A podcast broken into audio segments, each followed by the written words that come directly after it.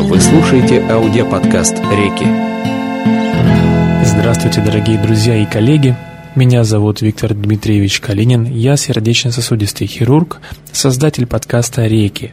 Подкаста, в котором я читаю вам клинические рекомендации по сосудистой хирургии. В прошлом выпуске мы разбирали введение и этиологию заболеваний артерий нижних конечностей, далее ЗАНК, из национальных рекомендаций по диагностике и лечению ЗАНК. Сегодня вы услышите о патогенезе ЗАНК. Хотя этиологический фактор способен определить особенности механизмов развития ЗАНК, общим и главенствующим звеном патогенеза является прогрессирующая окклюзия просвета артерий с развитием артериальной недостаточности. Хроническое развитие патологического процесса имеет несколько стадий. С позиции клинического течения в последнее время принято выделять асимптомное течение ЗАНК, перемежающуюся хромоту, ПХ, по наименованию главенствующего клинического проявления, критическую ишемию нижней конечности. Несомненно, являясь различными стадиями единого патологического процесса, каждая из них имеет характерные особенности патогенеза, доминирующие в тот или иной период развития ЗАНК асимптомное течение ЗАНК. Эта стадия характеризуется поражением, чаще всего атеросклеротическим, артерий без гемодинамически значимых стенозов или с незначительным изменением регионарной гемодинамики, не вызывающими отчетливых клинических проявлений хронической ишемии конечности. Важное патогенетическое значение имеет достаточно высокая частота сочетанного поражения двух или более артериальных бассейнов и наличие иной сопутствующей сердечно-сосудистой патологии, что может способствовать ухудшению локомоторной функции функции и появлению симптомов со стороны конечности. Перемежающаяся хромота. На этой стадии ЗАНК морфологические изменения в артериях значительны и достаточны для того, чтобы вызвать отчетливые гемодинамические сдвиги, суть которых сводится к угнетению параметров объемной скорости кровотока и перфузионного давления в артериях дистальной очага облитерирующего поражения. Как с позиции патогенеза, так и в свете клинического проявления ПХ характеризует стадию субкомпенсации ЗАНК. Основные симптомы проявляются при физической нагрузке. Данный феномен обусловлен снижением эффективности внутриклеточных метаболических путей запасания энергии. Не следует сводить механизмы развития преходящей ишемии только к проблеме несоответствия доставки и потребностей тканей в кислороде. Тем не менее, это, несомненно, важнейшее звено патогенеза ПХ. В покое клетка расходует АТФ только для поддержания собственной жизнедеятельности. Базальный объем потребления АТФ.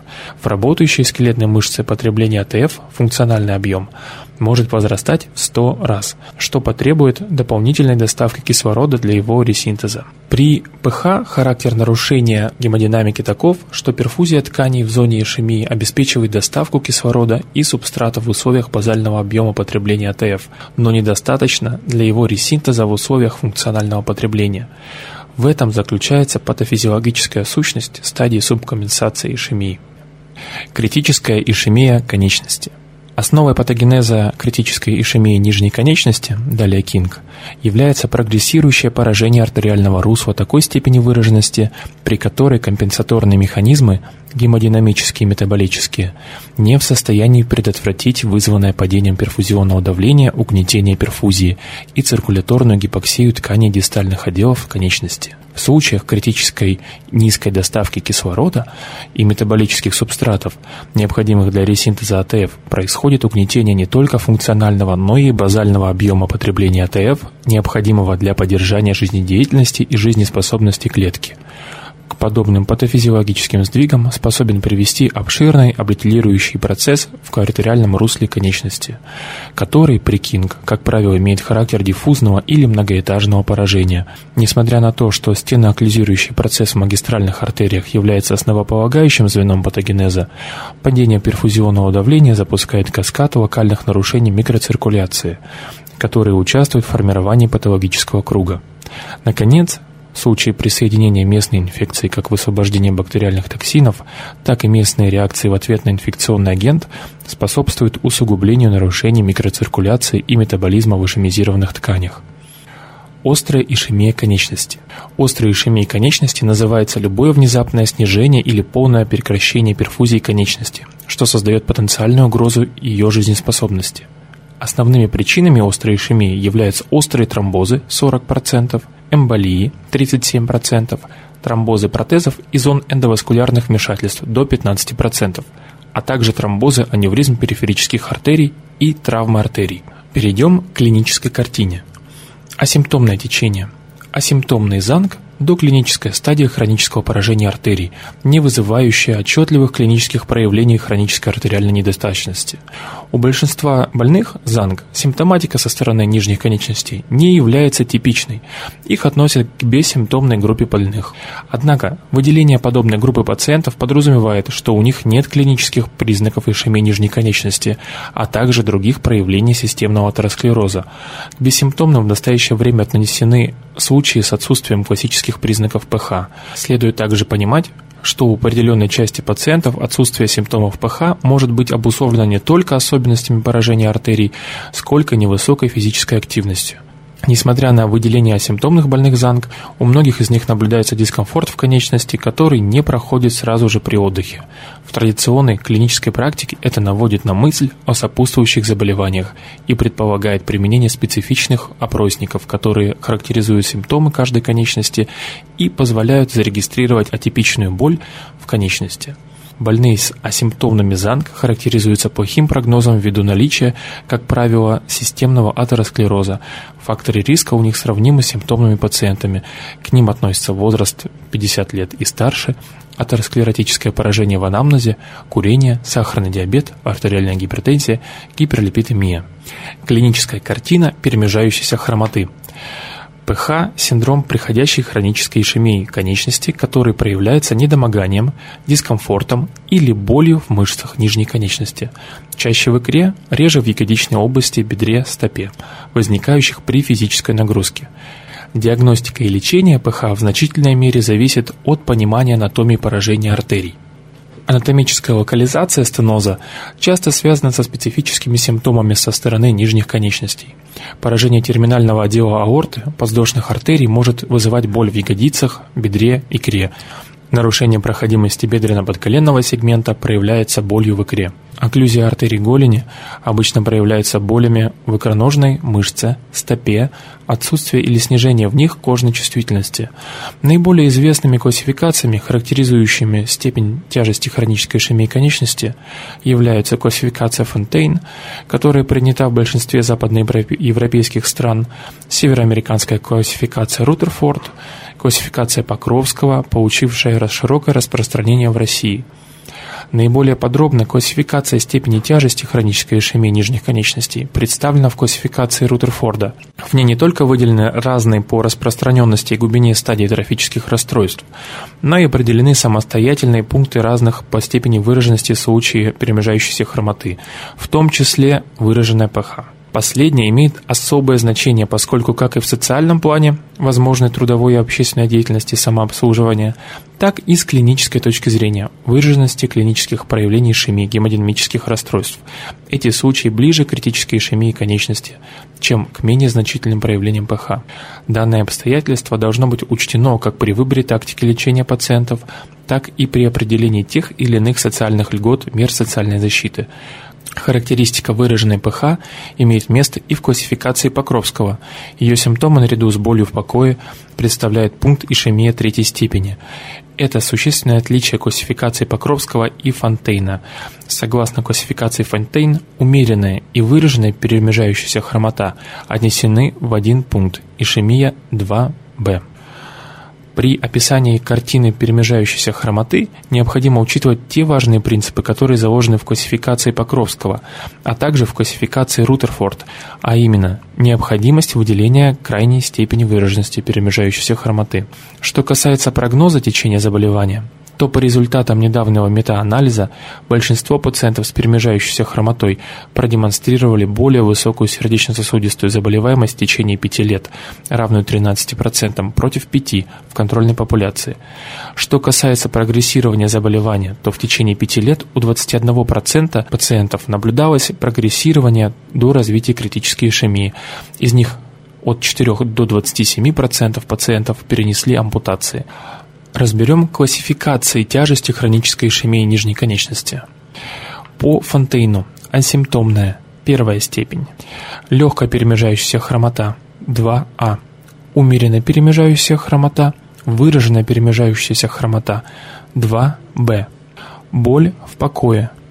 3, начальные трофические нарушения, язва или гангрена, четвертая степень.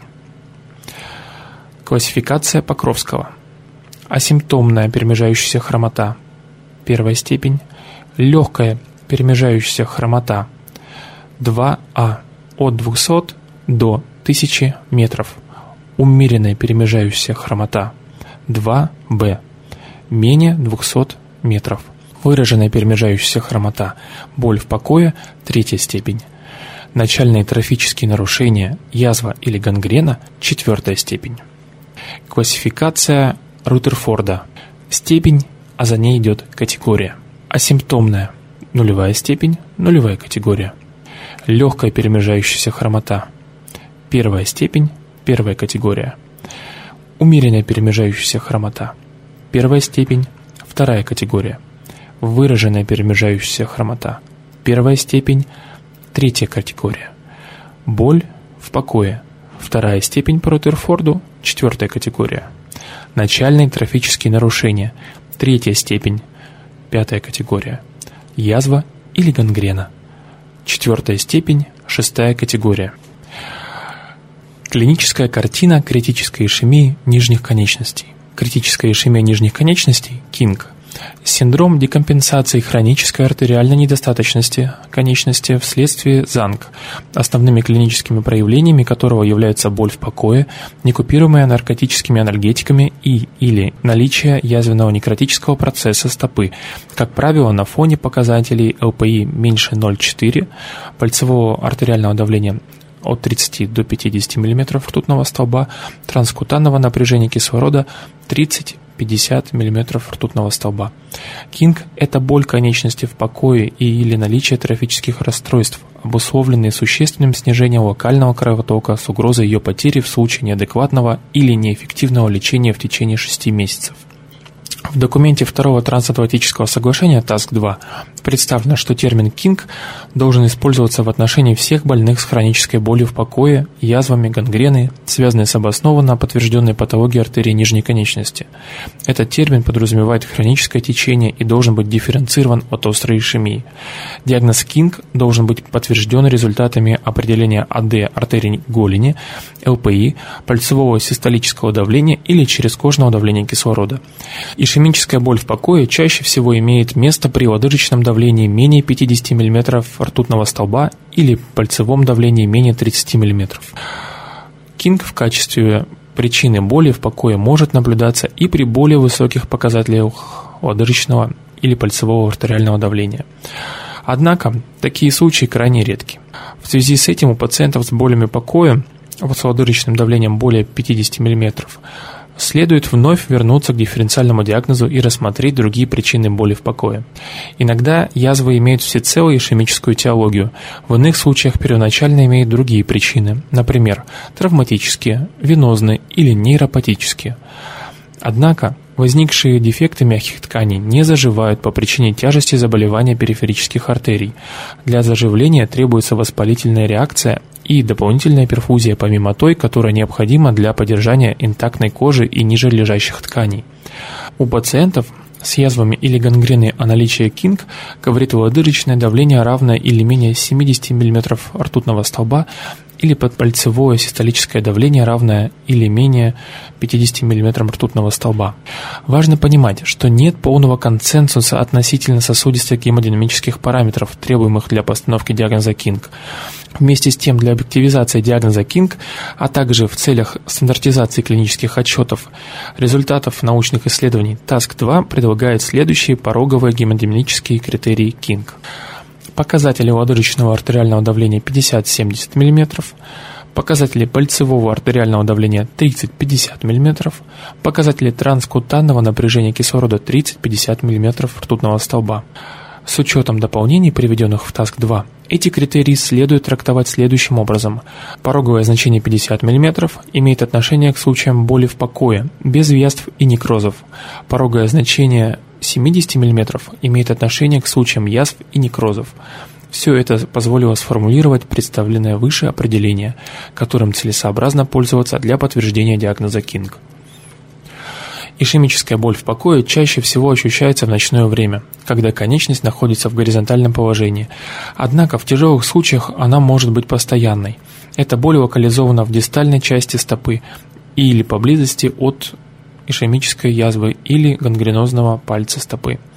Часто боль вынуждает пациентов ночью растирать стопу, вставать или ходить по комнате. Боль может быть отчасти облегчена, если больной свешивает конечность с кровати, тогда как поднятие конечности и холод ее усиливают. Ишемическая боль в покое часто сопровождается болью, вызванной периферической ишемической нейропатией, механизм которой точно не установлен. Это приводит к сильной, острой, стреляющей боли, которая не обязательно следует к анатомическому распределению нервов и обычно наиболее выражена в дистальной части конечности. Ишемическую боль в покое не следует путать с нейропатической болью. Вместе с тем, у некоторых пациентов с КИНГ на фоне сахарного диабета вследствие нейропатии поражение мягких тканей возникает без болевых ощущений. Нейропатия может маскировать клиническую картину критической ишемии. У больных с сахарным диабетом нередко снижается или отсутствует чувствительность в дистальных сегментах конечности. У этих больных в результате инфекции и микроангиопатии прогрессирование ишемии наступает гораздо быстрее. Повреждение ткани на фоне нейропатии может быть незамеченным. Ишемия сама по себе способна вызвать нейропатию. При гангрене возможно повреждение чувствительных нервных окончаний, и больные не ощущают боли в язве. Острая ишемия конечности. Клиническая картина зависит от фона, на котором развивается острая окклюзия магистральной артерии, причины острой ишемии, эмболии и тромбоз. Фон полностью определяется возрастом и терапевтическим статусом больных.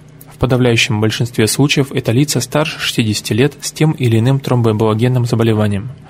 У многих пациентов при поступлении в хирургический стационар отмечается выраженная декомпенсация сердечной деятельности, вплоть до отека легких. Нередко периферические эмболии возникают как осложнение острого инфаркта миокарда. Кроме этого, тяжесть ишемии напрямую зависит от уровня окклюзии, состояния коллатерального русла, наличия сопутствующего артериального спазма и продолженного тромба. Кроме этого, тяжесть ишемии напрямую зависит от уровня окклюзии, состояния коллатерального русла, наличия сопутствующего артериального спазма и продолжительности тромба. В подавляющем большинстве случаев эмболии заболевание начинается остро, когда на фоне полного благополучия после внезапного начала быстро развивается тяжелая ишемия конечности, редко приводящая к гангрене. В других случаях, чаще при острых тромбозах, расстройство кровообращения возникает постепенно, клинические проявления минимальны, течение регрессирующее – это все ведет к формированию хронической артериальной недостаточности. Характерны следующие симптомы. Боль пораженной конечности является в большинстве случаев первым признаком острой ишемии. Особенно ярко выражен болевой синдром при эмболиях. Резкое, что происходит чаще, или постепенное, что происходит реже начала. Интенсивность боли, прогрессирование или регресс болевого синдрома эти узловые моменты отражают его вариабельность и часто позволяют дифференцировать генез острой ишемии. Чувство онемения, похолодания, парастезии – это характерные симптомы острой артериальной непроходимости. Изменение окраски кожных покровов. Почти во всех случаях выявляется бледность кожных покровов. Впоследствии присоединяется синюшный оттенок, который может превалировать. При тяжелой ишемии отмечается мраморный рисунок. Отсутствие пульсации артерий на всех уровнях дистальной окклюзии. Необходимо отметить, что отсутствие пульсации артерии дистальной окклюзии является единственным клиническим признаком, позволяющим определить локализацию эмбола или тромба. Тщательное пальпаторное определение пульсации артерий конечности позволяет достаточно точно определить проксимальный уровень острой артериальной окклюзии без каких-либо дополнительных инструментальных методов исследования. Кроме этого, необходимо наряду с пальпацией проводить аускультацию аорты и крупных магистральных артерий. Выявление при этом систолического шума позволяет заподозрить стенотическое поражение проксимально расположенных сосудов, что в свою очередь может принципиально изменить тактику обследования и лечения. Следующий симптом – это снижение температуры кожи, наиболее выраженной в дистальных отделах, а также расстройство поверхностной и глубокой чувствительности от легкого снижения до полной анестезии. Нарушение чувствительности отмечается, как правило, по типу чулка. Следующий симптом – нарушение активных движений в конечности, характерное для выраженной ишемии и проявляется в виде снижения мышечной силы, парез, или отсутствия активных движений, паралича, сначала в дистальных, а затем и в расположенных проксимальных суставах, вплоть до полной обездвиженности конечности. Проксимальная граница ишемии, проксимальная граница ишемических нарушений зависит от уровня окклюзии и степени ишемии конечности. Болезненность при пальпации как симптом ишемизированных мышц наблюдается при тяжелой ишемии и является неблагоприятным прогностическим признаком. Чаще отмечается болезненность икроножных мышц, мышц предплечья, при острой ишемии верхних конечностях. При высоких окклюзиях отмечается болезненность мышц бедра либо плеча. Болезненность мышц возникает, как правило, вместе с развитием субфациального отека. Субфациальный отек является признаком тяжелой ишемии, характеризуется чрезвычайной плотностью, не распространяется выше уровня коленного сустава. Отек может охватывать все мышцы голени, то есть быть тотальным или же ограниченным передней или задней группами мышц. Ишемическая мышечная контрактура является самым грозным симптомом острой артериальной непроходимости и свидетельствует о начинающихся некробиотических явлениях. Различают дистальную, частичную контрактуру, при которой пассивные движения невозможно лишь в дистальных суставах конечности. Тотальную, полную контрактуру, при которой движения невозможны во всех суставах конечности, находящихся при этом в состоянии весьма схожем с трупным окоченением. Классификация острых нарушений кровоснабжения претерпела множество модификаций. В России принята классификация острой ишемии нижней конечности, предложенная в 2002 году за Тивахиным. За рубежом классификация Рутерфорда, выпущенная впервые в 1986 году и обновленная в 1997 в основу классификации положены клинические признаки, что никак не ограничивает возможности ее применения. Каждая из степеней ишемии имеет свой основной классифицирующий признак. По мере возрастания степени ишемии появляются новые признаки вспомогательного характера с сохранением основных признаков, присущих более низким степеням ишемии. Течение ишемии может быть стабильным, прогрессирующим и регрессирующим. Рекомендациях ЕСВС от 2017 года положена классификация Рутерфорд, в основу которой также положены двигательные нарушения и чувствительные нарушения. Давайте разберем классификацию острой артериальной ишемии по Зативахину. Итак, неугрожающая острая ишемия. Первая степень. Клинические признаки. Онемение, парастезии, боль. Данные по УЗИ. Уровень лодыжки. Кровоток не определяется, по венам определяется. Угрожающая острая ишемия. Вторая степень ишемии 2А. Клинические признаки ПАРЕС. Данные УЗИ. Уровень лодыжки, кровоток определяется по артериям, по венам кровоток также определяется. Угрожающая острая ишемия. Степень 2Б. Характеризуется параличом. Кровоток по артериям на уровне лодыжки не определяется, по венам определяется. Острая ишемия угрожающая. Степень ишемии 2В. Клинические признаки. Субфациальный отек. Данные УЗДГ артерий на уровне лодыжки кровоток не определяется, по венам кровоток определяется.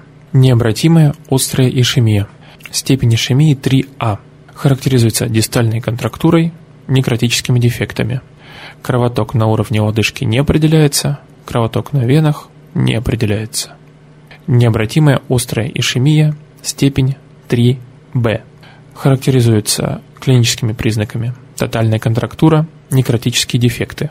УЗДГ артерий на уровне лодыжки кровоток не определяется, на венах не определяется. Разберем клинические проявления острой ишемии по степеням. Ишемия первой степени. Появляется онемение, боль и или парастезии в покое, либо при малейшей физической нагрузке. При стабильном течении непосредственно в ближайший период времени не угрожает жизни конечности. Первая степень острой ишемии подобна критической ишемии при хронической артериальной недостаточности. Ишемия второй степени. Появление двигательных расстройств объединяет ишемические повреждения, угрожающие жизнеспособности конечности. То есть прогрессирование ишемии неименуемо ведет к ангрене конечности. Необходимо восстановление кровообращения в конечности, что приводит к регрессу ишемии и восстановлению ее функции. Вторая степень ишемии подразделяется на три подгруппы, соответственно тяжести ишемического повреждения. Ишемия 2А. Порез конечности. Активные и пассивные движения сохранены мышечная сила ослаблена. Ишемия 2Б. Паралич конечности. Активные движения отсутствуют, пассивные возможны, подвижность суставов сохранена. Ишемия 2В. Присоединяется субфасциальный отек мышц. Ишемия третьей степени. Финальная стадия ишемических проявлений тканей конечности и прежде всего мышц. Ишемия при этом носит необратимый характер. Развитие мышечных контрактур на разном уровне. Ишемия 3А. Ограниченные дистальные контрактуры. Ишемия 3Б. Тотальная контрактура конечности. Восстановление магистрального кровотока всегда чревато развитием постишемического синдрома. Реваскуляризация конечности при тотальных контрактурах смертельна. В то же время при ограниченных контрактурах коленостопный сустав, пальцы, стопы возможны необратимые повреждения только мышц голени – Восстановление магистрального кровоснабжения в этих случаях целесообразно. Последующая ампутация на более низком уровне или некорректомия значительно повышают шансы на выживание таких больных. Классификация острой ишемии конечности по Рутерфорд. Степень ишемии 1. Категория риска – жизнеспособна. Чувствительные функции – нет нарушений. Двигательные функции – нет нарушений. Прогноз – отсутствие непосредственной угрозы. Степень ишемии 2А по Рутерфорду категория риска угрожающая. Чувствительные функции – минимальные нарушения чувствительности в области пальцев. Двигательные функции – нет нарушений. Прогноз – сохранность конечности при условии срочного лечения. Степень ишемии 2Б. Угрожающая. Умеренное нарушение чувствительности более чем в зоне пальцев. Двигательные функции. Легкий или умеренный парез. Прогноз – сохранность конечности при условии срочной реваскуляризации. Степень ишемии 3 необратимая. Чувствительные функции. Выраженная анестезия. Двигательные функции паралич конечности. Прогноз. Значительная потеря конечности, повреждение нервов неизбежно. На сегодня это все, о чем я хотел вам рассказать. Спасибо вам, что разделяете мой интерес к сосудистой хирургии. Присылайте свои комментарии и впечатления о подкасте мне на почту, а также в Инстаграм Калинин ВД. Если вам понравился подкаст, расскажите о нем своим коллегам и друзьям в соцсетях. В следующий раз мы рассмотрим общие вопросы хронических заболеваний артерий нижних конечностей. Всего доброго, будьте здоровы. Вы слушаете аудиоподкаст «Реки».